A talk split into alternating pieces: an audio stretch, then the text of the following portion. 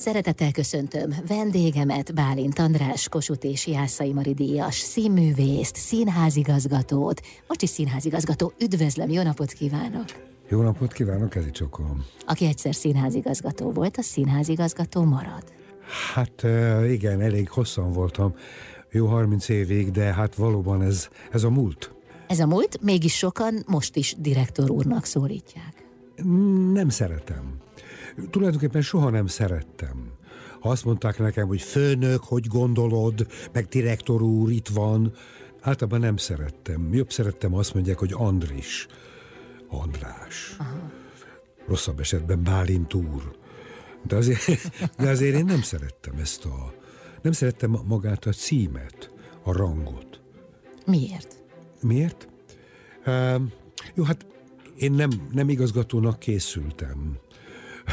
Én, én színészből lettem igazgató, 20 évet eltöltöttem már a pályán, kb. Amikor megpályáztam a Radnóti Színház igazgatói posztját, és igazgató lettem. És valóban az voltam elég hosszan. De valahogy én magamat egy gyütmentnek gondoltam az igazgatók között is, számos nagyszerű kollégával voltam együtt, igazgató kollégákkal, mindenféle bizottságokban és mindenféle fórumokon voltunk együtt, de én jobb szerettem, ha azt mondják, hogy és mit mond a Bálint Andris? És erről mit gondol az Andris? Persze, igazgató voltam, persze. A pozíció az bezárja az embert egy, egy skatujába, vagy egy börtönbe? Tehát nehezen megközelíthetővé válik általa? Hát ezt is viselni kell, vagy, vagy, vagy, vagy elviselni kell. Természetesen, ha valaki igazgató, akkor döntési helyzetben van. Akkor megmondja, hogy kit igen, kit nem. Az ő ízlése uralkodik abban az intézmény, abban a színházban. Ő válogatja meg a munkatársait, kivel dolgozik, kivel nem akar dolgozni. Tehát igazgatónak lenni, az hatalom, csak én ezt a, ezt a szót, hogy hatalom, ezt nem szerettem. Most kérdezte valaki tőlem a napokban, hogy miért, miért volt jó igazgatónak, hogy hatalmad volt? Mondom, hogy nem is gondoltam rá, hogy hatalmam van.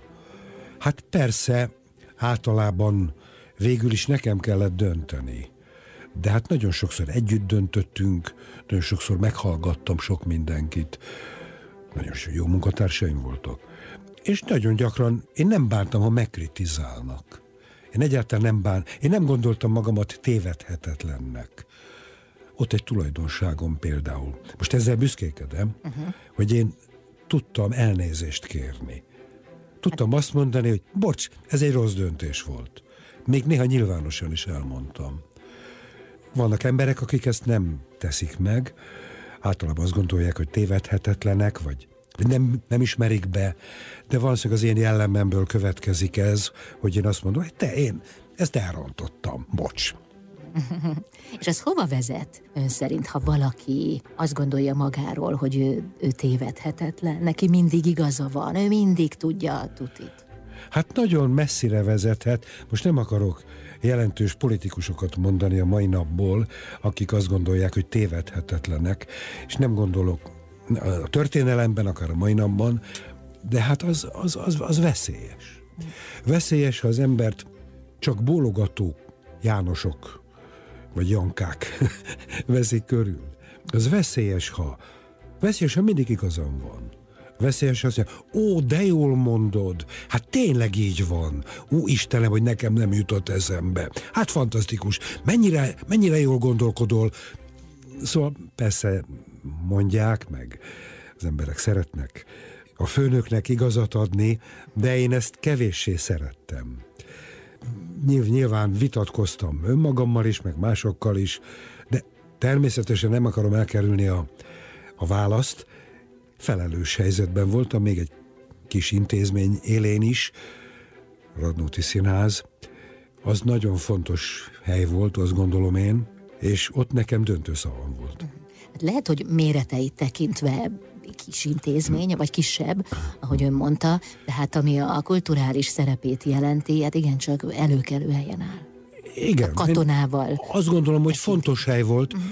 amikor megpályáztam, az nagyon rég volt. 85. 1985-ben, igen. akkor Radnóti színpadnak hívták, és nem volt igazán fontos színház így a fővárosban, és nekem az volt a célom, hogy, hogy egy lényeges, megkerülhetetlen intézmény legyen, amiről beszélnek, ahova eljönnek, értelmiségi színháznak képzeltem. Az, hogy polgári, az akkoriban 85-öt írtunk, uh-huh. a polgári ugye jelző, az ilyen negatív jelző volt. Az fúj, polgári erkölcs, fúj, polgári gondolkodás, fúj, polgári művészet erre. Ezután mindig köpni kellett. De én ezt nem mondtam, bár ilyesmit gondoltam. Értelmiségi kamaraszínházat képzeltem, mondjuk. De hát ez a Nagymező utca is akkor még népköztársaság útjának hívták az Andrási utat. Csak a idősebbek emlékeznek erre. Szóval a város legközepén, a Brody, Broadway legközepén volt egy nagyon kicsi nézőterű, 230 szülőhely. De mégiscsak egy fontos hely volt. Olyan szeretettel beszél róla. Igen, hát eh, ez volt az életem. Most is tagja vagyok a színháznak, valamit itt, ha múltról beszélünk, akkor beszéltünk a jelenről is, mert ebben a pillanatban én színész tagja vagyok a színháznak. Uh-huh. Tehát egy beosztott színész vagyok. Azt csinálom, amit mondanak. De ebben nagyon sok pozitívum is lehet, nem?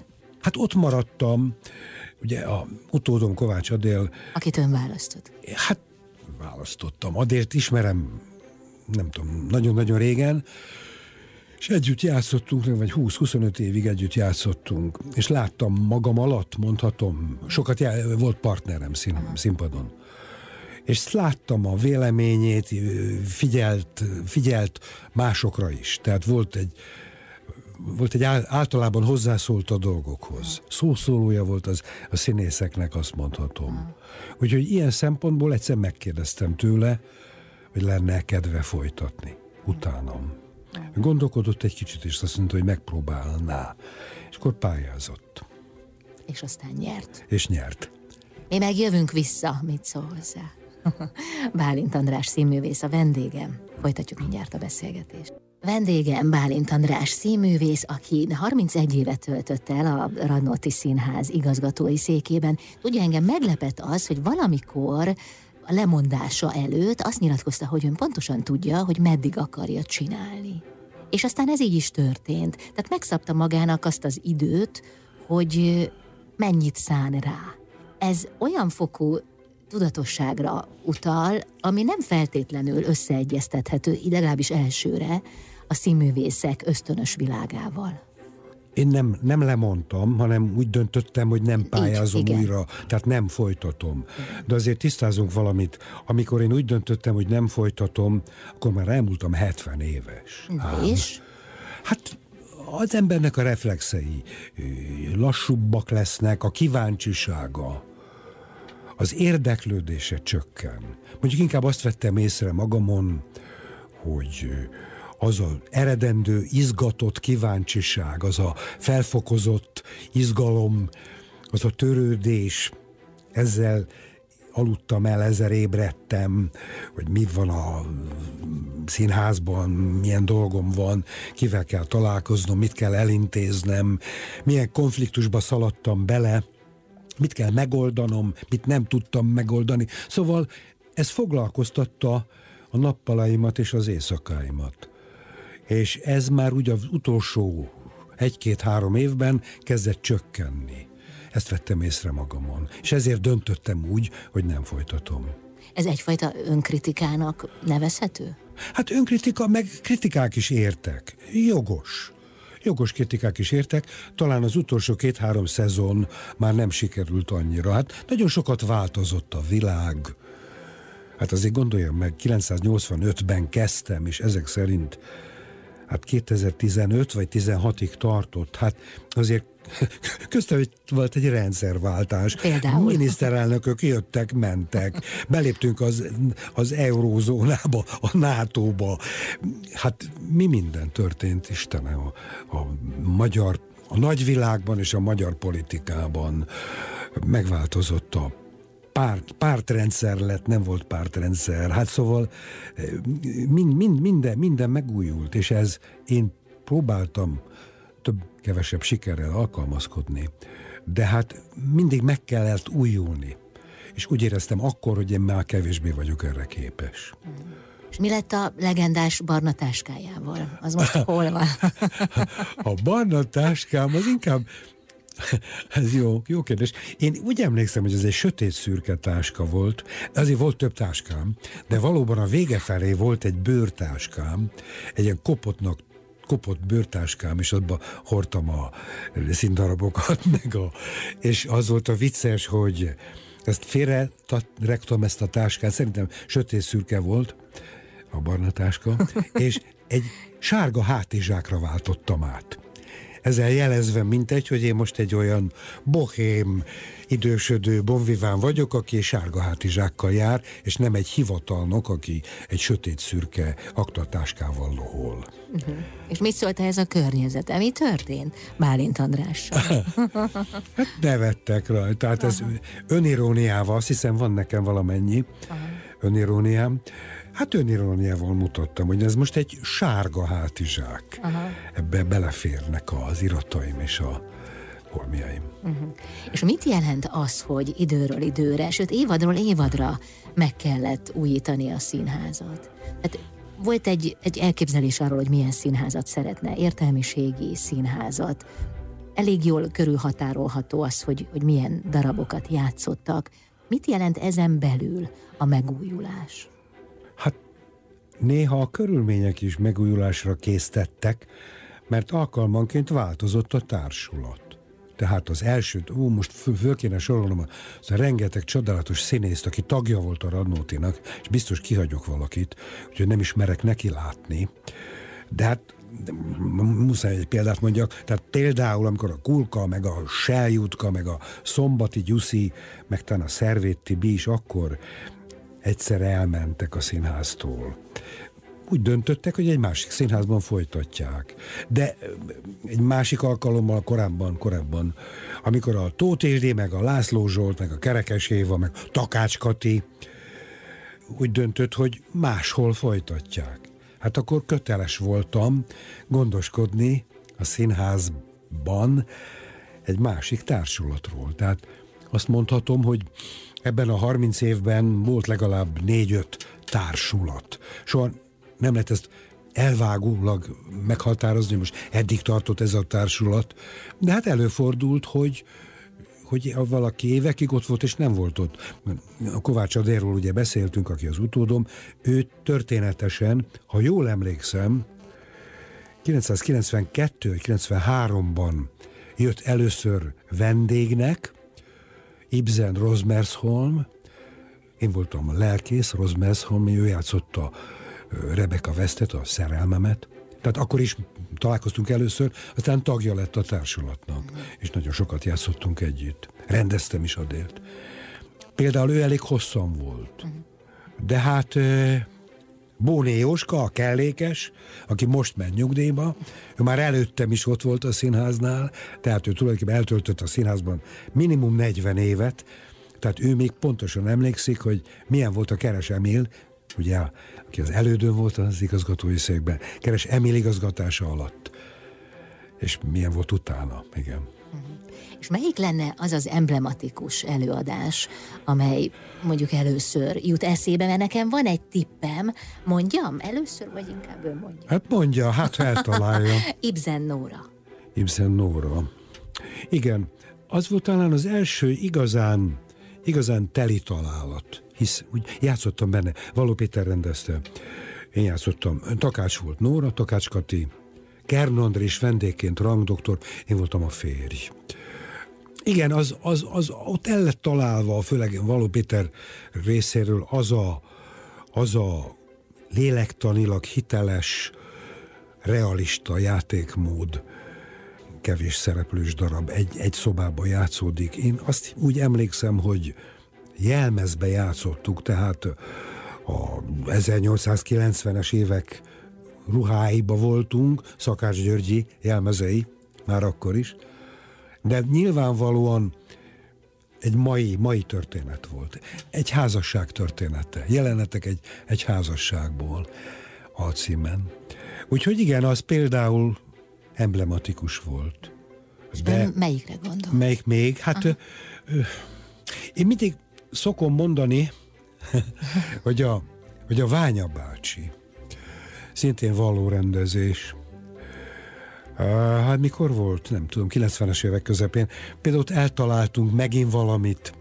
Ez már Kulka, Kovács Adél, Seljutka, Szervét Tibi, Kósolga.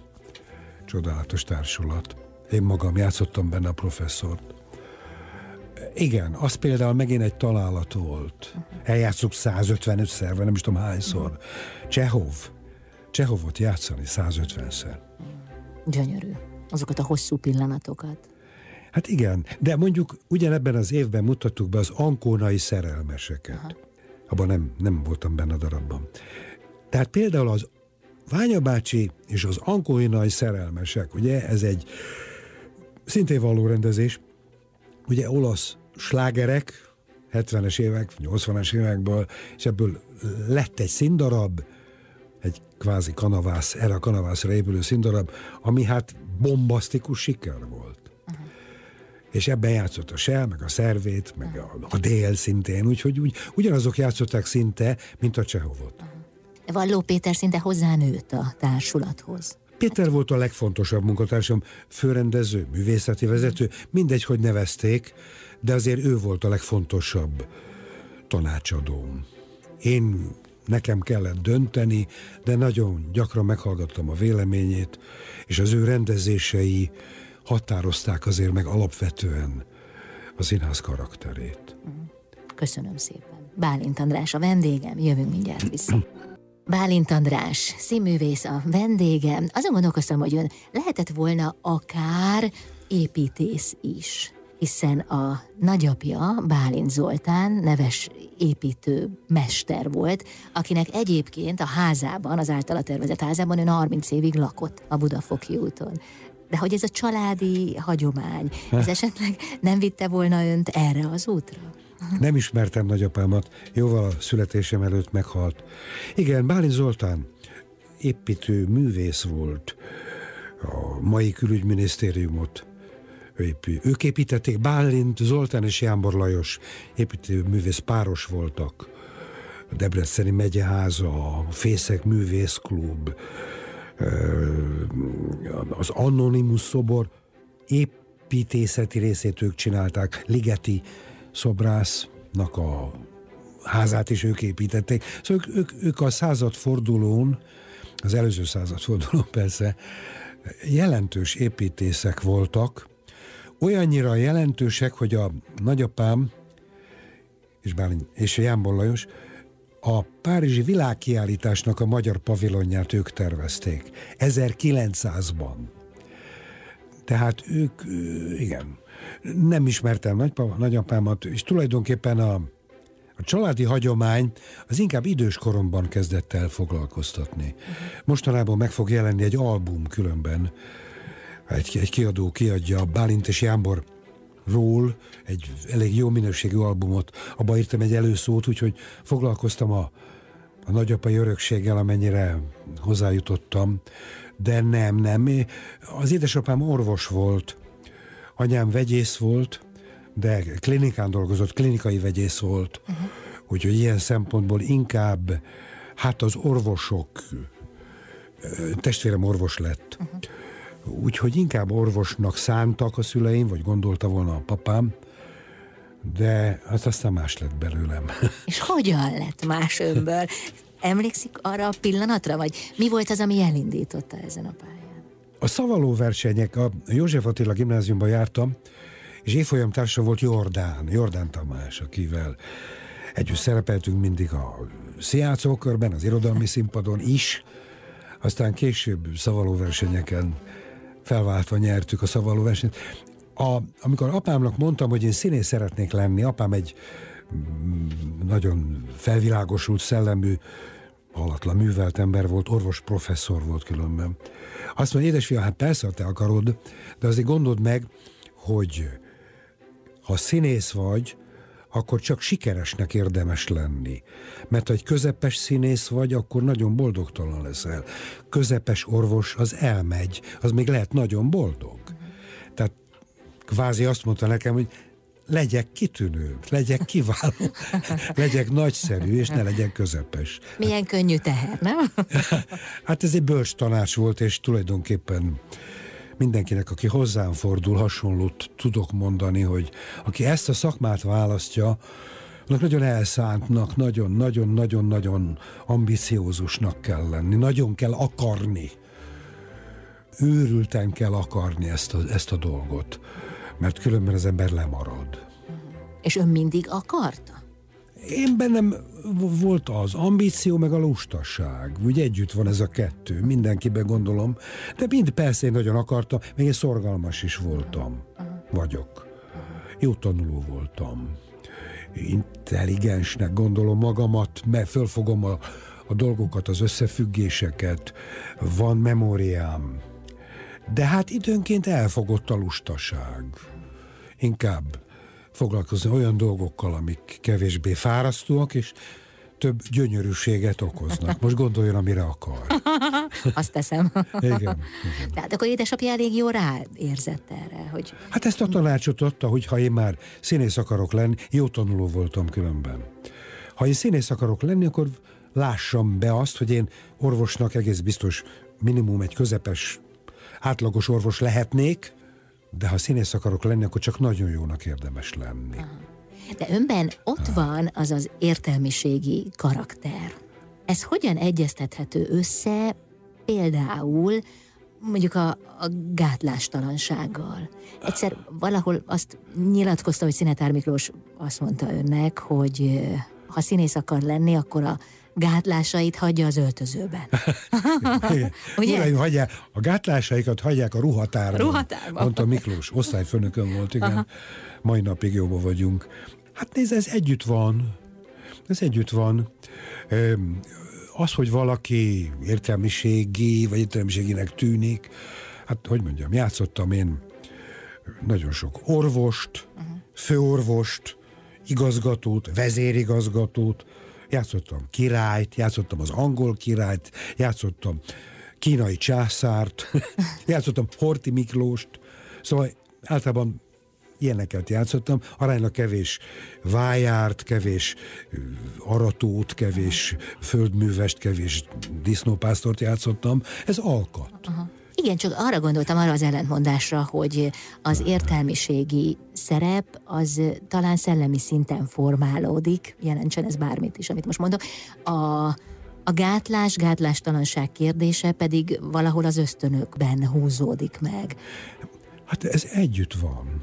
Nemes Nagy Ágnes, kitűnő költő, gyakran találkoztam vele, és máig őrzöm egy mondatát Ágnesnek, egy gondolatát. Azt mondta, hogy András, minél magasabb szinten akar beszélni, minél intellektuálisabb, minél bonyolultabbat akar mondani, annál több szenvedéllyel kell mondani. Fehéren izzó szenvedéllyel kell átadni a bonyolult, nehéz dolgokat. Ez együtt van. Tehát minél bonyolultabb, minél értelmiségibb valami, annál több szenvedély, érzelem, indulat kell hozzá. A gátlás az egy természetes emberi tulajdonság. Az ember gátlásos, mert ruhát hord, és nehezen veti le a ruháját. Nehezen lesz mesztelen. De egy színésznek néha még a ruháját is le kell vetni, hozzátartozik a szakmánkhoz. Amikor fiatal voltam, előfordult, hogy én is le kellett vettem még az alsó nemümet is bizonyos jelenetekben, ha így kívántam meg a jelenet. De hát lelkileg, szellemileg a személyiségemből ki kellett adni. Ki kellett, hogy forduljak önmagamból. Gyakran előfordult az a vád ért engem, hogy jaj, nem adod át magad eléggé, jaj, nagyon zárkózott vagy, nyíljál meg jobban. Én igyekeztem, előfordult, hogy ez nem, nem sikerült. Tehát valamilyen gát, gátlás mindenkiben van. De ezt hát le kell gyűrni. De teljesen? Hát akkor és ott. Akkor és ott. Aha. Tehát akkor, amikor én, én igazgató voltam, ugye, és én voltam a, a főnök, a diri, az igazgató úr, de ha lementem a színpadra, és játszottam, a Csomós Marival játszottuk a Nem félünk a farkastól, mondjuk ez még egy emblematikus előadás, Gotár rendezte, tehát Marival játszottuk a, ezt a szörnyetek házaspárt, ezeket a, hát a George és Márta Hát ott, ott, ott biztosan ki kellett adni magamból mindent, el kellett hagynom a komfortzónámat. Manapság így mondják, ugye? Jó, jó így. Igen. Tehát lépjél ki a komfortzónádból, ordította a Gotár lentről, de talán nem is ilyen finom szavakkal. De hasznos volt. Igen. Hatott. Hatott, igen. igen. Köszönöm szépen. Folytatjuk a beszélgetést Bálint Andrással. Ez jó. Aha. Megnevettettem. Vendégem Bálint András, színművész, aki 31 éven át volt a Radnóti Színház igazgatója. Az előbb Jordán Tamásra utalt egy rövid félmondat erejéig, hogy már a gimnáziumban is együtt jártak, de most javítsunk mi a tévedek. Én úgy emlékszem, már nem azért, mert ott voltam, hanem mert ezt hallottam, hogy önök már általános iskolába is együtt jártak, tehát még hosszabb az a kapcsolat. Igen, ez egy több mint 70 éves barátság, mert az általános iskola úgy emlékszem, második osztályától egy osztályba jártunk, és Tamás a szomszéd házba lakott a, Budafoki úton. Úgyhogy a gyerekkorunkat együtt töltöttük, rengeteget fociztunk, a Dunaparton megjelent a Jordán a erkélyünk alatt, és gyere a Dungeszra, Bálint! Dungesznak hívtuk, az a műegyetem rakpart, akkoriban ott fociztunk, hát nehéz ma elképzelni, hogy ezelőtt, tudom, 60 évvel ott nem jártak autók. Úgyhogy, úgyhogy ott, ott, ott fociztunk majdnem minden délután. Aztán nagyon sokat gombfociztunk, 56. Forradalom idején ugye otthon kellett maradni, akkor átjártuk egymáshoz, és gombfoci csatákat űztünk. Igen, osztálytársak voltunk, és a gimnáziumban csak évfolyamtársak. Aha. De amikor találkoznak mostanában bizonyára előfordul, akkor látja Jordán Tamásban azt a kis gyereket, aki volt? igen, igen. Tamás egy vékony kisrác volt, nagyon indulatos, érzelmes, úgy mondta a kései siratót, zokogott, taknya nyála, csodálatosan mondta. Ő igazi indulatos színész mai napig. Különben a Jordánnal néha találkozunk, és mindig azt tervezzük, hogy még valamit kéne együtt csinálni. Uh-huh. igen, valami, egy olyan darabot találni, két öreg ember együtt játszik valamit. Előfordult, hogy együtt játszottunk, persze, rendezett is. A Radnótiban többször engem is rendezett a, a Moritz Rokonok című darabjában én voltam a polgármester.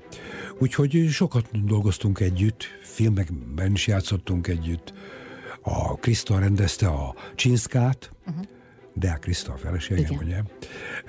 És Tamás játszotta Adit, én meg Babicsot. Nagy Kálozi Eszter volt Csinszka. Úgyhogy mi a Tamással sokat játszottunk együtt, sokat voltunk együtt, voltak időszakok, amikor gyakran, aztán később kevésbé. Mikor a nemzet igazgatója volt, akkor hívott oda játszani egyszer, aztán szombathelyre hívott, ott rendeztem egy színdarabot pár éve.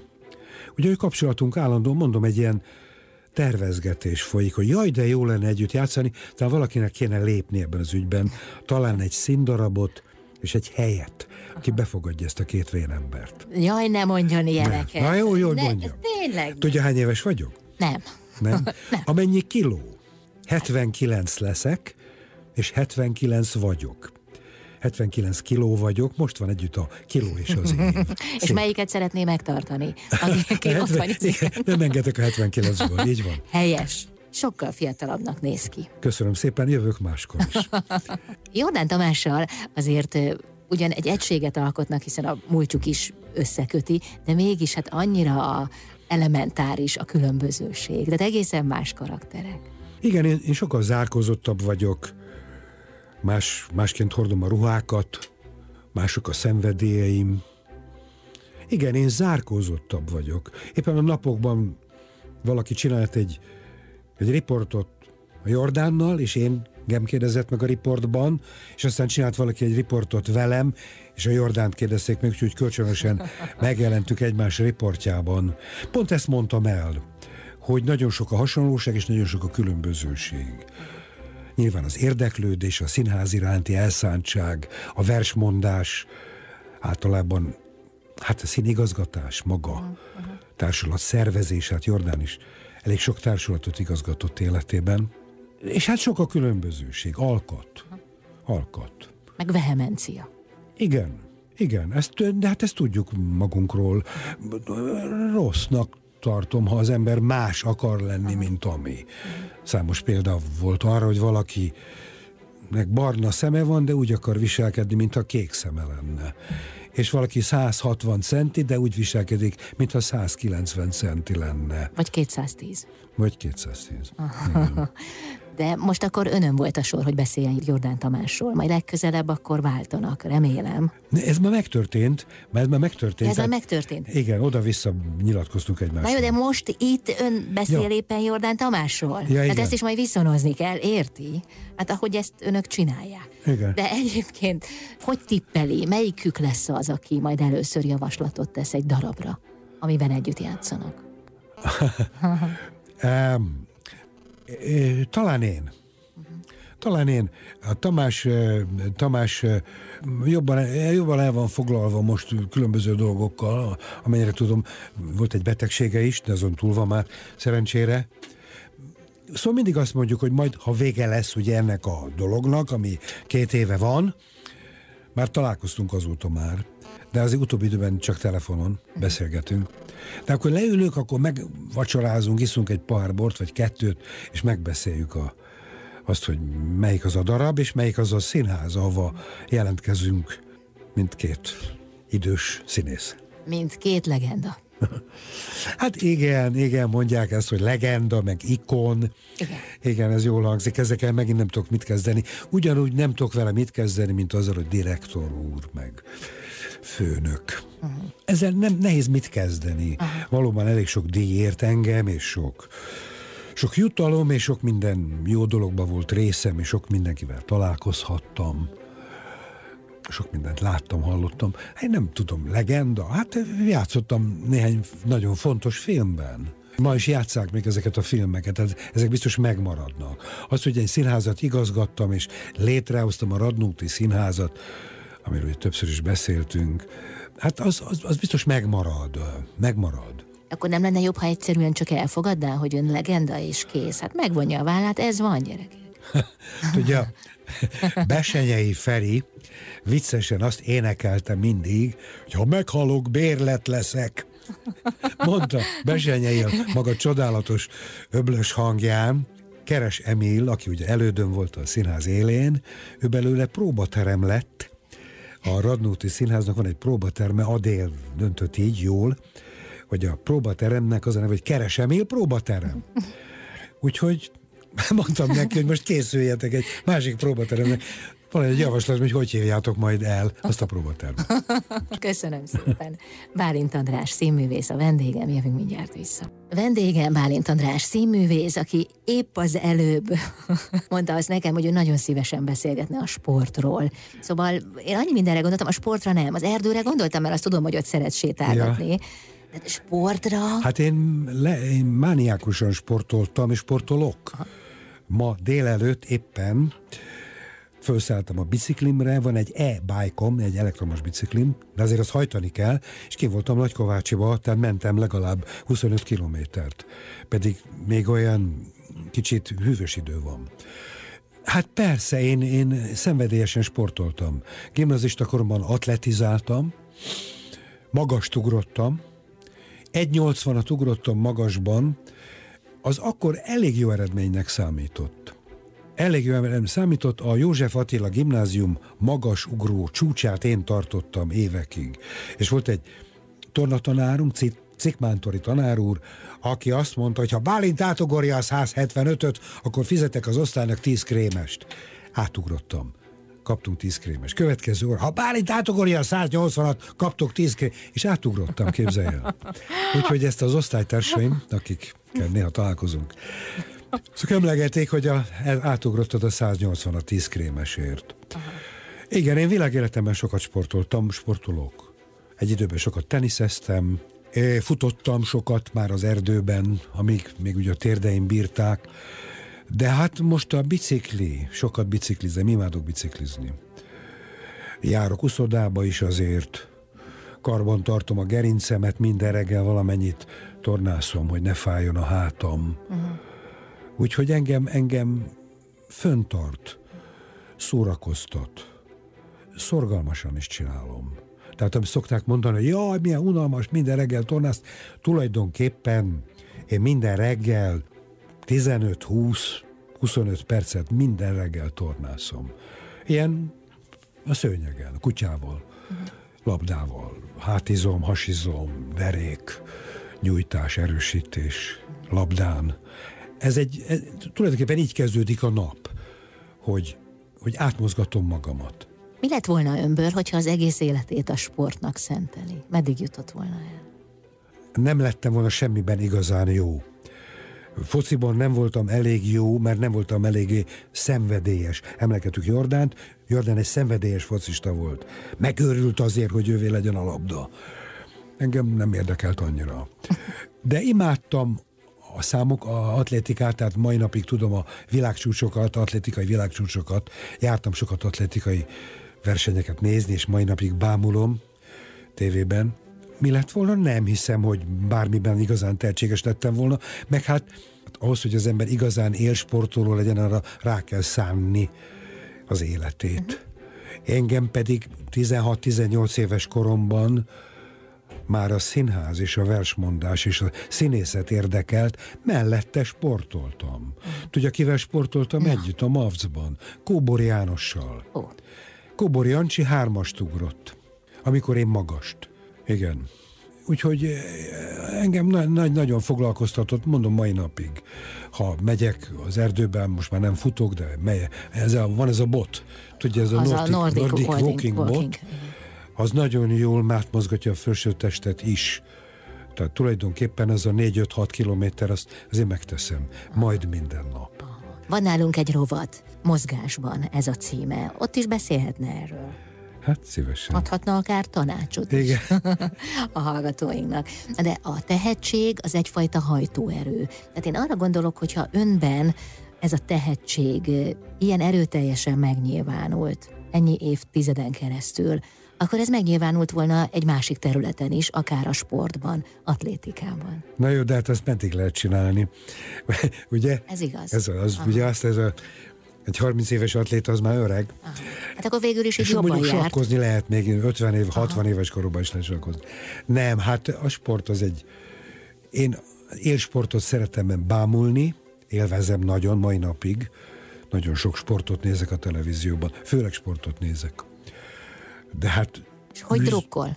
Tessék? Hogy drukkol? Nem, nem drukkol. A jobbik csapatnak drukkol. Nem, nem is igaz, ha már kérdezem az underdognak, az angolok mondják, a, az esélytelennek drukkolok mindig. Tehát ha kimegy a két csapat, most nem tudom, ugye nagy európai csapatok egyik híresebb, mint a másik, de hogyha összeakadnak egy kevésbé híres csapattal fociban, akkor annak drukkolok. Tehát a, igen, a, a, a, a vesztesnek drukkolok. Ez egy szemlélet. Igen, igen, igen. Tehát annak drukkol, aki bajban van.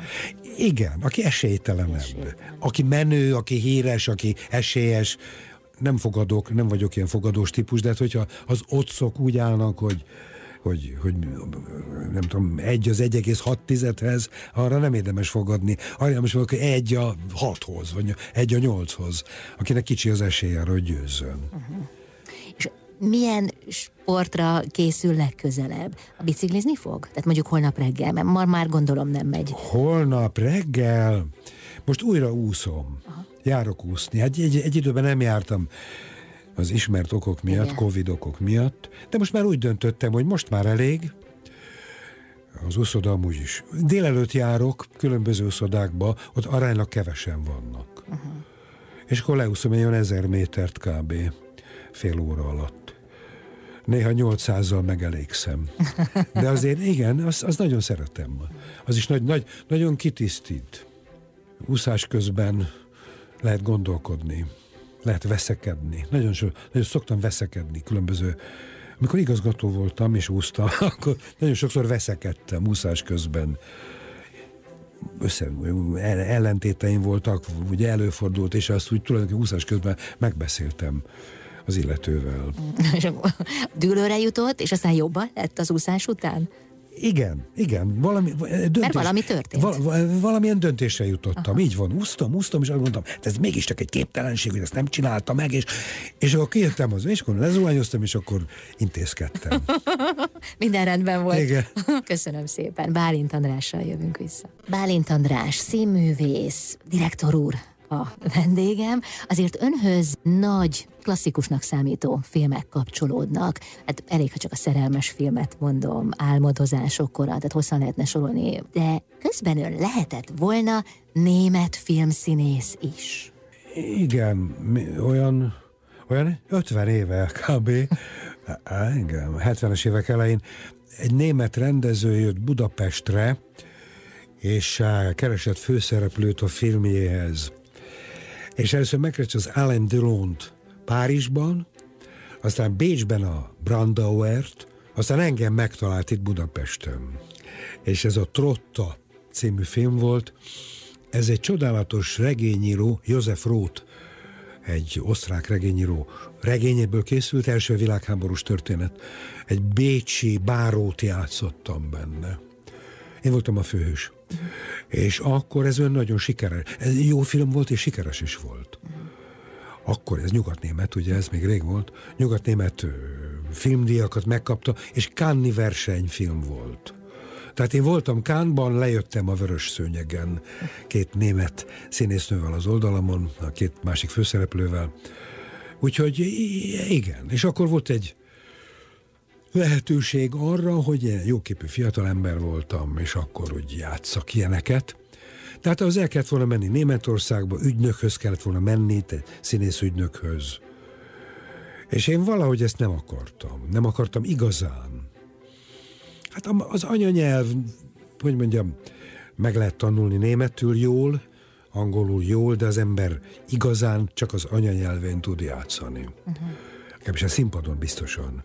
Filmen lehet játszani legy, lengyel vízvezetékszerelőt, vagy román orvost, vagy szlovák mérnököt, ugye, angol, német, francia filmekben, de alapvetően az ember nem veszti el az akcentusát. Uh-huh. Játszottam többször is, aztán különböző, különböző filmekben, nem olyan régen, itt Pesten forgattam egy Netflix sorozatban egy amerikai bírót játszottam. Az a pár mondat, ami volt, azt azért jól meg tudtam tanulni, és talán elfogadták azt, hogy ez a bíró, akit én játszottam, az lehet, hogy egy német származású bíró, nem tudom. De az, az a, azt hiszem elég jó a fülem, tehát tudok úgy beszélni, mintha angol lennék, de hát természetesen nem tudom becsapni az igazi angolokat. Aha. De eljátszott néha azzal a gondolattal, hogy mi lett volna, ha Németországba megy?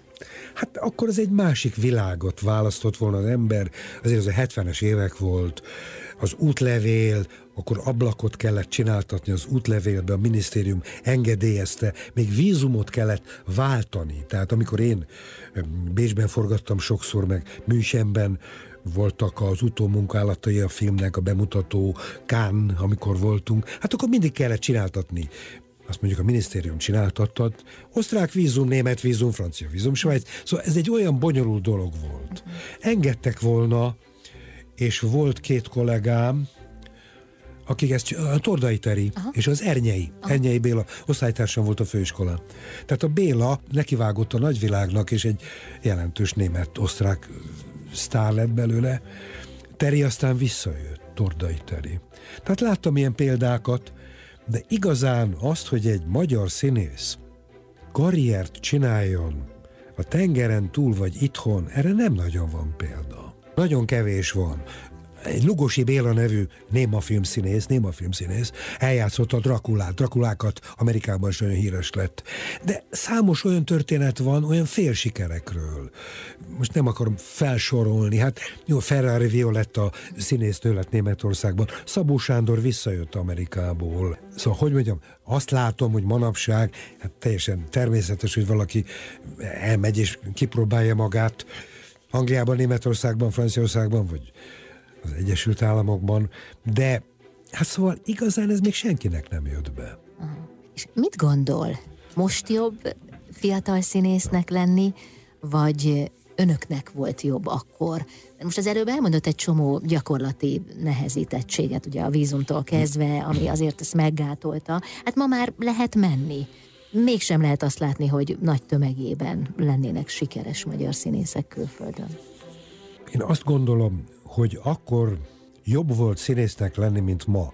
Ezt ma mondja egy 79 éves ember, hogy ezelőtt 50 évvel jobb volt színésznek lenni Magyarországon, mert az ember tartozott egy társulathoz, én a Madár Színház tagja voltam, Játszottam a színházban, filmeztem, számos filmet játszottam, filmfőszerepeket. Akkoriban volt ez a német film is, amiről az elég beszélgettünk. Rengeteg televíziós játékban játszottam. Tehát folyamatosan dolgoztam, szavaló versenyeken vettem részt, önálló esteket állítottam össze, Kosztolányi estemet akkor csináltam meg a Szépernőt.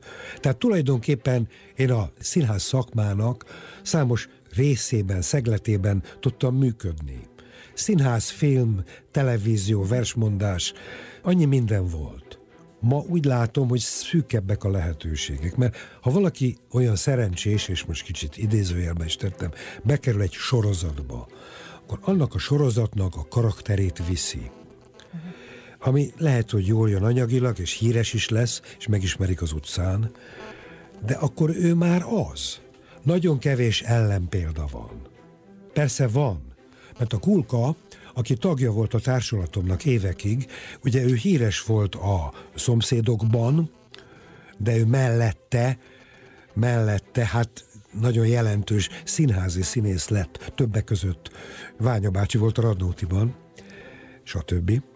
És a Nemcsák Karcsi, aki szintén tagja volt a társulatomnak, emlékszem, fiatal színészként én szerződtettem vidékről, és megkérdezett engem, hogy mit szólnék hozzá, ha ő játszana egy tévésorozatban. Hívják. És mondtam, Karcsikám, hát persze, meg kell csinálni. Ez volt a szomszédok. Aha. Tehát a Karcsi a szomszédoktól lett híres. Később számos dolgot csinált, éppen most színigazgató nem csak. Úgyhogy mindenféle útja van ennek a dolognak, de valahogy azt képzelem, hogy régebben jobb volt. Biztos azért, mert mert hát ugye fiatalabb voltam. Aha. Újra kezdeni? A színészetet? Ma? Uh-huh. Azt hiszem nem. Ahogy most látom, a színész, ez most nagyon rossz kedvű mondat volt, meg is ijedtem, de kimondom. A, nekem a fiatal Bálint Andrásnak most tanácsot kéne adnom, akkor azt mondom, ide figyelj, jelentkezz az orvos egyetemre, és legyél egy megbízható orvos. De talán inkább foglalkozz az informatikával mert talán érdemesebb a műegyetem elektromérnöki szakára menni, és informatikusnak menni. Mert ez egy olyan szakma, amivel bárhova el tudsz menni a világban. És miért nem lenne most fiatal színész? Tehát mi a baj vele? A legnagyobb baj vele? hát nagyon kicsi a megbecsültsége. Mi, hogy mondjam ezt, hogy muszáj idézőjelbe raknom, mi híresek voltunk. Rólunk szóltak a dolgok. Most nem a színészekről szólnak a dolgok. Most a politikusokról szólnak a dolgok. Vagy minimum a virológusokról, vagy a baktérium szakértőkről, ugye? De hát színészek nem tudnak már, hát mi, mi, mi róluk nincs szó. Persze az ebben nem azért akar színész lenni, hogy híres legyen, de hát úgy rangrejtve, egy vidéki színházban élni nagyon rossz körülmények között, hát nem, nem, nem tanácsolnám. De régen is volt a, a vidéki színházaknak azért presztízsát, például, ha csak Kaposvárt említem, és ott sem éltek feltétlenül jó körülmények Ó, hát Én négy évig voltam a Pécsi színház Igen. tagja, én ezt tudom, milyen vidéki színésznek lenni.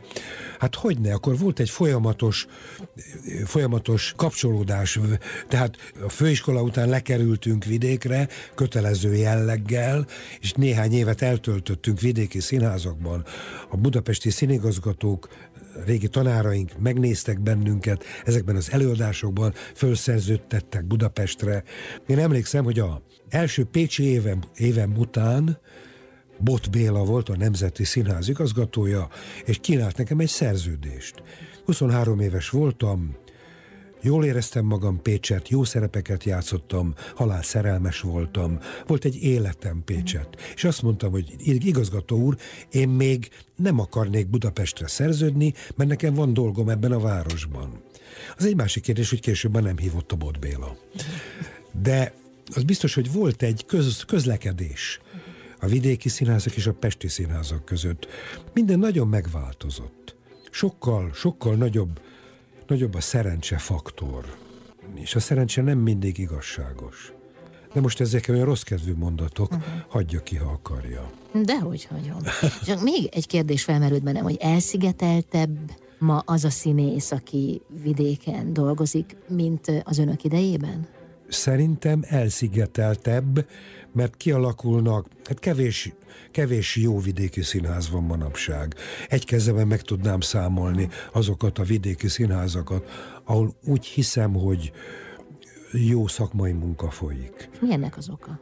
Mi ennek az oka? Aha.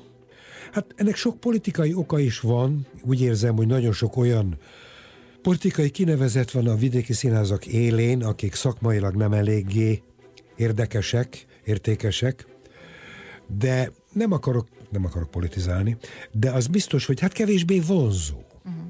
Azért ne felejts el, hogy manapság kizárólag színészigazgatók vannak. Én magam is az voltam, ezt most mondhatom, de az én időmben az egy ritkaság volt, hogy egy színészből igazgató lesz. Azt hiszem én előttem a, a Bodrogi Gyuszi volt. Uh-huh. Ő volt a színészigazgató. A Vidám színpadon, így van. Aztán most meg szinte, szinte mindenki színész igazgató. Én nem mondom, hogy ez baj, persze, de eltűntek az igazi nagy rendező egyéniségek, eltűntek az igazgi, nagy igazgató egyéniségek, akik a főiskolán vagy egyetemen tanítanak, vagy tanítottak, azok nem járnak vidéki előadásokat megnézni. Megint nosztalgiázom, uh-huh. kénytelen vagyok. Tehát amikor én diploma előadást csináltam, az Babarci, Babarci Laci rendezte, Leonsz és Léna, és a másik darab, ez egy Brecht darab volt, azt a Kerény Imre rendezte, és az országvilág megnézte ezt a diploma, két egyfelvonásos volt, tehát ezt a mi diploma előadásunkat mindenki megnézte. Az Ódri színpad tele volt tízszer, húszszor. Ma a nézők ülnek harmincan. Megint rossz kedvű mondatok, de hát mit csináljunk? Ez van. Igen. Bálint András a vendégem, jövünk vissza. Bálint András színművész a vendégem, akinek az irodalmi önálló estjei hát jelentős múltra nyúlnak vissza. Ráadásul önválogatja össze a szövegeket is, amelyek elhangzanak egy-egy ilyen előadás alkalmával. Ilyenkor mi az, ami döntő? Mi alapján mutat rá egy, egy költő óriásra, hogy én most vele szeretnék foglalkozni? Azt szoktam mondani, hogy ezek szerepek. Természetesen csak jelentős költővel foglalkozom, vagy, de nem kérdéses, hogy a Kosztolányi, vagy a Babics, vagy Márai, vagy Radnóti, vagy a most éppen Szerbantal, uh-huh. vagy volt már Arany János is. Tehát ezek azok a nagy magyar költő óriások, akik a művük mellett a személyiségük érdekel, és úgy érzem, hogy ez az a szerep, ez az a karakter, aki én lehetek. Tehát lehetek én a bohém, bájos, szenvedélyes, fiatalos, bús férfi Kosztolányi, vagy lehetek én a szigorú tanáros, gátlásos, erkölcsös, zárkózott babics, vagy lehetek, lehetek Radnóti, Radnóti érzékenysége, líraisága, magába fordulása, sorsa, ráadásul azt a színházat vezettem az ő nevén, de most éppen Szerbantal, akivel most foglalkozom, vagy pontosabban mutat, mostanában mutattam be, Szerbantal megint a személyisége, az ő bájos, csevegő, anekdotázó, tragikus a sors, de az ő személyisége az egy nagyon kedves professzor egy bölcsész, egy, egy nagyon vidám, művelt, hallatlanul művelt, tájékozott bölcsész, filosz. Tehát ez, ez is egy szerep. De az Arany János például, arany, imádtam arany, az arany műsoromat, mert felfedezem Arany János humorát például. Kevesen szokták emlegetni. Tehát az Arany János, ahogy, ahogy beszél a saját betegségéről, ahogy panaszkodik, az, az, az, az nagyon mulatságos, önironikus. Vagy az Arany János, hogy micsoda szerkeszt, micsoda dramaturg volt. Azt összeállítottam az Arany műsoromban, hogy amikor levelez Madács Imrével, és Madács Imrének a tanácsokat, és számos sor az ember tragédiájában az Arany Jánostól származik, vagy ő ajánlotta Madácsnak, hogy azt a sort változtassa meg, vagy az a mondat nem jó úgy, ahogy volt. Tehát, szóval ilyen szempontból, a, hogy kérdezte, a szerkesztői munka az legalább olyan fontos. A könyvtárba járás, az rengeteg olvasás, a, a, az anyagok kigyűjtése, hát régen még ollóval és ragasztóval csináltam, meg kivágtam a könyvekből, és beragasztottam egy füzetbe, aztán ugye manapság már számítógéppel azért, de hát ennek van egy, hát én magam azért egy filosz vagyok, egy titkos, titkos bölcsész vagyok, és ez, ez engem, engem szórakoztat, és, és élvezetet okoz, hogy könyvtárba járok, jártam ilyen levéltárakba is, nem olyan régen, Szerbantar ügyében. Úgyhogy, és hát nagyszerű, nagyszerű irodalmi szakértőkkel beszélgetek, uh-huh. tanácsadókkal. Ezeken az irodalmi esteken az ön saját gondolataiba is betekintést enged, hiszen például a Szerbantal esten ön elmondja az adott műhöz vonatkozó gondolatait is. Igen, a, ebben a szerbben azt csinálom, hogy a, szóval az a szerbantal mondja, de mintha én mondanám. Tehát nagyon gyakran fordulok ahhoz az ötlethez, gondolathoz, hogy úgy, tehát idézek egy szerbantal mondatot, de ezt mondhatnám én is. Természetesen, ugye, ennek az a cím, hogy száz vers.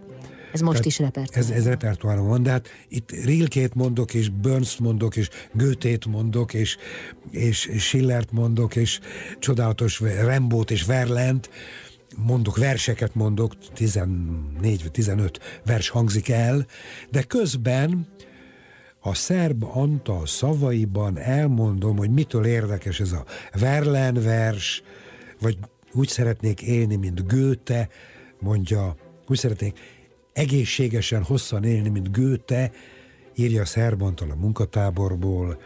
Hát ezek meghatóak, vagy ahogy azt hiszi Szent Ferencet mond Sík Sándor fordításában.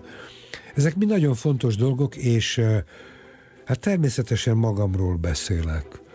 A magam Hát a magam halál félelméről, mert azért minden jelentős költő műveiben hát ott van a halál, a legnagyobb téma. És ez tulajdonképpen mindig előjön. Mind személyesen, ez most nem tudok mit mondani, majd ez megjön, de az biztos, hogy a halál, mint téma, az egy fantasztikus nagy téma, és akkor az ember megrendül. Hogy mit mondott erről Radnóti, mit mondott erről Kosztolányi, mit mondott erről Márai Sándor, Arany. És akkor az ember, ember, ember azt gondolja, hogy ezt el kell, hogy mondjam, hogy hallják meg. És általában meghallják. Megint rossz kedvű lett. Nem. Nem? Nem. Önt nem rendíti meg, amikor ezzel foglalkozik? Megrendülhet a színész, miközben ott van a színpadon, és érzelmeket próbál kifejezni. Ez nagyon bonyolult, hogy én megrendülök-e, amikor arról beszélek, hogy ójaj, meg kell halni. Képzelj el, 16 éves koromban a József Attila gimnázium szavaló versenyén, ahol Jordán a késői síratót mondta, én Babicstól az Ősz és Tavasz között című verset mondtam, aminek az a refrénye, hogy ójaj, meg kell halni. Tehát 16 évesen ezt a gyönyörű Babics verset mondtam, ezzel nyertem a szavaló versenyt, ójaj, meg kell halni. Tehát nyilván, hogy megrendülök el? Nem, azt hiszem nem. De kimondom. Rendüljenek meg ők. Tehát, hogy szokták mondani, én nem nevetek a színpadon, nevessen a közönség. Én nem sírok a színpadon, sírjanak ők. Tehát én meghatok. meghatni akarok? Azt hiszem nem jó, ha egy színész meghatódik. Ugye akkor már van az önsajnálat, és ezek mind már nagyon egyhangúvá teszik a, művészt, a színészt, az előadó művészt. De valószínűleg az én alkatomból fakad is, hogy már erről beszéltük, hogy intellektuális, meg értelmes, meg nem tudom, önironikus, meg nem tudom micsoda vagyok én, de ez biztos, hogy, hogy a meghatódás az nem, nem az én műfajom. Na jó, de hogyan lehet egyszerre átengedni az érzelmeket, vagy beengedni az érzelmeket, akár átlényegülni egy szerepkedvéért, és közben távolságot is tartani tőle? Az ember nem, nem tart távolságot. Az ember átadja, átadja, kéne most egy jó példát mondani, a Szerbantal Estem utolsó verse, az egy Anakreon, ókori görög vers, Töredék a halálról, az a címe, Radnóti fordításban, ugye? A, hal, a halánték deres immár, a haj őszül koponyámon, fiatalságom elillant, feketélnek fogaim már, stb. stb. Hat sor. De ez olyan megrendítő, ez a hat sor, amit 2500 éve írtak, Radnóti fordította, és a Szerbantal Estemnek ez az utolsó verse, ez már, ugye őt megölték, balfon, agyonverték. Uh-huh. Tehát ez akkor hangzik el, itt én már nem hatódom meg, de úgy érzem, hogy a közönség megrendül egy 2500 éve írott halálverstől. Én igyekszem minél tárgyilagosabban elmondani. És aki egyszer lemegy, az már soha fel nem jön a fényre. Ez az utolsó sor. Uh-huh. Ez erős. Ha én ezt meghatódva mondom, akkor azt hiszem nem jó. Aki egyszer lemegy, az már soha fel nem jön a fényre. És megszólal a zene. Gluck Orfeuszból egy gyönyörű részlet. Uh-huh. Már csak meg kell nézni. Igen. Bálint András a vendégem, jövünk mindjárt vissza.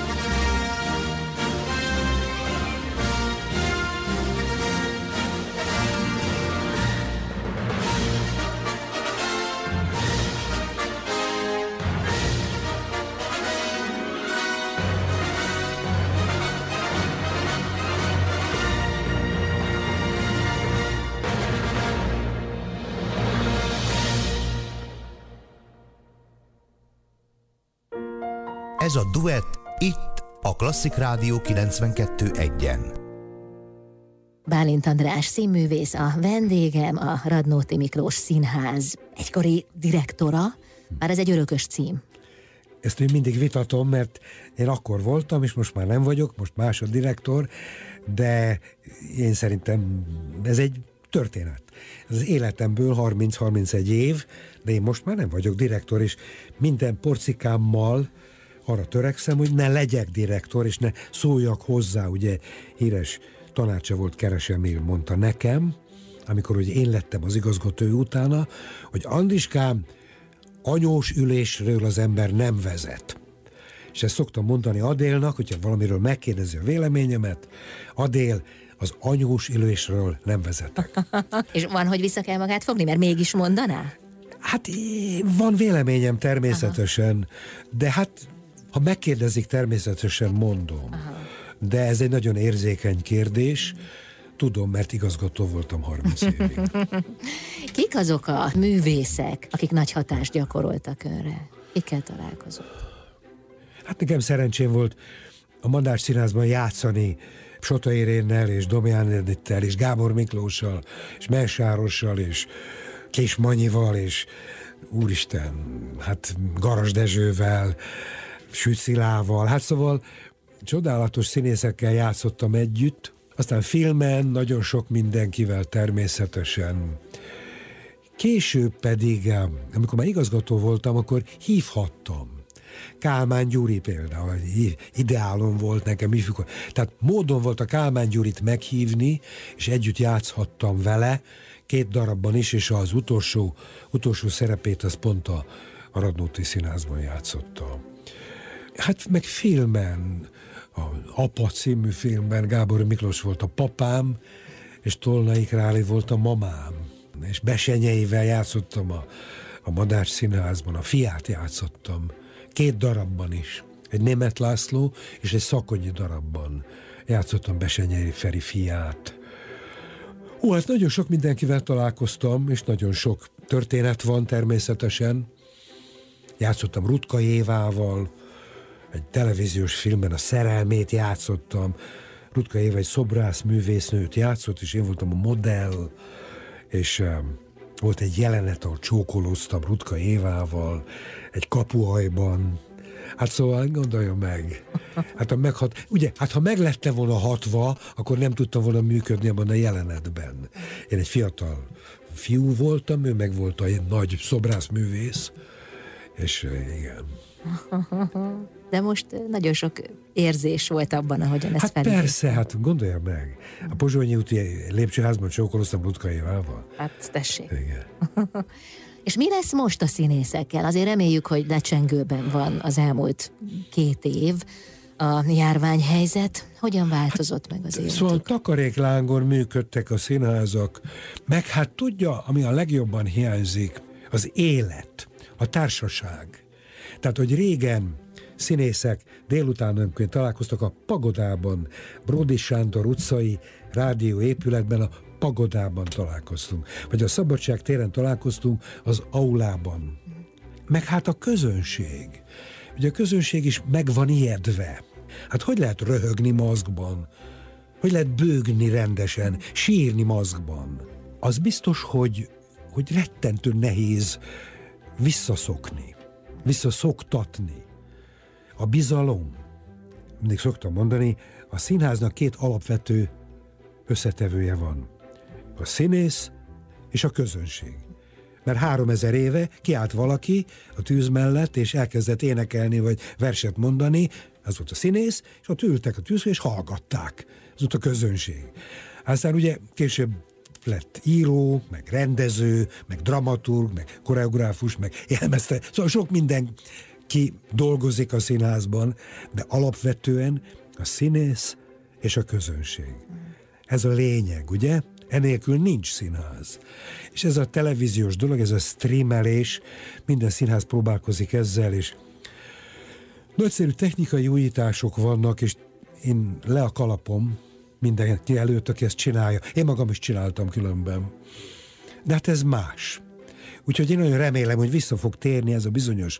Szóval ülünk a tűz körül, mi ott fönn vagyunk, mondjuk, rögtetünk, bőgettetünk, ők meg oda lent ülnek, és rögnek, és bőgnek. Ez a színház. Azt a tényt, hogy én itt ülök a nézőtéren, most, és én itt vagyok, és ők ott vannak, és ha köhögök, akkor én köhögök, és hallják, ha én nevetek, akkor én nevetek, és ha, hát ez együtt van. És ez a színház lényege, az itt és most megismételhetetlen. Minden előadás kicsit más, mindegyik este. Természetesen nem alapvetően más, de mindig egy kicsit más. Más a közönség, egy kicsit más a játék. Ez az, ami hitem szerint ez meg fog maradni természetesen, és hát reméljük, hogy ez a szörnyű két év elmúlik, és azt lehet majd mondani, hogy most ez egy múlt.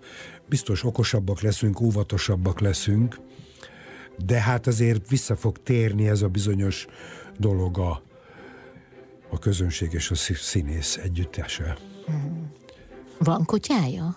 Igen, van nekem kutyám, Mind, mindig is volt. Aha. Igen. Hát a Rómeóval ugye együtt volt a színpadon az egyik önálló estjén, 70 percen keresztül ott volt Igen, a kutya, de az, az, az nem, úr és kutya. nem a Rómeó volt, az egy Bajusz nevű kutya volt. Bocsánat. Bajusz nevű kutya volt, és annak a kutyának a fia, a kölyke, az az én kutyám most, a Walter nevű kutya, már tíz éves. Hát hogy nem? Tehát én kutyás vagyok, igen. Úgy is szoktam szöveget tanulni kutyával, meg hát igen, én, meg hát valóban volt egy estem, egy önálló estem, Úr és Kutya című, ahol egy kutyával eltöltöttünk 70 percet a színpadon. Mit gondol, hogy milyen kapcsolatban van egymással az élet maga és a színház? Egy titkos filosztól kérdezem. Az élet, az megjelenik a színpadon. Ugye, az életet ábrázoljuk, mindenféle formákban. A szerelmet és a gyűlöletet és a barátságot és az imádatot és a halálfélelmet és az életszeretetet és a groteszk helyzeteket és a megrendülést, hát mindent, áb, mindent ábrázolunk a színpadon. Mindenféle kapcsolatot, hát ez az élet. És a halált is ábrázoljuk a színpadon. Hát szóval a halál az élet része, tehát én például kérdezi, nagyon gyakran haltam meg a színpadon. Múltkor egyszer összeszámoltam, hogy hányszor haltam meg a színpadon. Azt tudom, hogy először Pécset haltam meg a hatodik Henrik című Shakespeare darabban, én voltam a hatodik Henrik, aztán a Helytartó című darabban is lelőttek, és aztán még számos esetben haltam meg színpadon. Haltam meg filmen, nemrégében Krista rendezett egy filmet, Eszter könyve címűt, Aha. és abban haltam meg. Most otthon megnéztük a filmet, Úristen, de fiatalon haltam, megnéztem magamat. Ez jó 30 éve történt, még nagyon barna volt a hajam, és van egy jelenet, ahol az az ember, akit én játszom, meghal a kórházi ágyon. És mondtam a Krisztán, úristen, de fiatalon haltam meg. Ilyen fiatalon nem illik meghalni. És hol jobb lenni? A színpadon, vagy az életben? Hát, nézze, az élet, az élet, a színpad ennek valamilyen ábrázolása, hát. Élet nélkül nincs színház. Én mindig azt mondtam, mondom a fiatal kollégáknak, hogy tessék élni. Tessék részt venni az életben tessék szerelmesnek lenni, boldognak lenni, kétségbesetnek lenni, habzsolni az életet, elmerülni mindenféle dologban, mert különben hogy tudod ezt majd ábrázolni? Aki csak a színpad, nekem a színpad mind, a mindenem, ezt én nem szeretem. A színpadon ábrázolom az életet. Az, az, a színpadon jelenik meg az élet, és ha én nem élek, nem éltem, nincsenek élményeim, nem nem történtek meg velem dolgok, akkor hogy tudom majd ezeket megmutatni, ábrázolni, eljátszani színpadon, filmen. Tehát én azt gondolom, hogy az élet, élet, élet, és hát persze van a színpad, a színház, a film. Uh-huh. Pedig ha valakinek, akkor önnek ezt el lehet hinni, tekintve, hogy már hányszor meghalt. Ön már túl van a halálon. Igen, igen, már megtörtént. Többször megtörtént velem. Láne. Igen. Nagyon szépen köszönöm, hogy itt volt. Tudja, hogy minek örültem? Annak, hogy én most egy légtérben voltam önnel. Hát kedves Bálint, mert hiszen Bálintok vagyunk, mi már találkoztunk ebben a térben, de hát nagyon szívesen beszélgettem magával. Köszönöm a kíváncsiságát. Bálint András, Kossuth és Jászai díjas, színművész volt a vendégem, színházigazgató, titkos filosz. Ezzel búcsúzom is, Bálint Edinát hallották, viszont hallásra.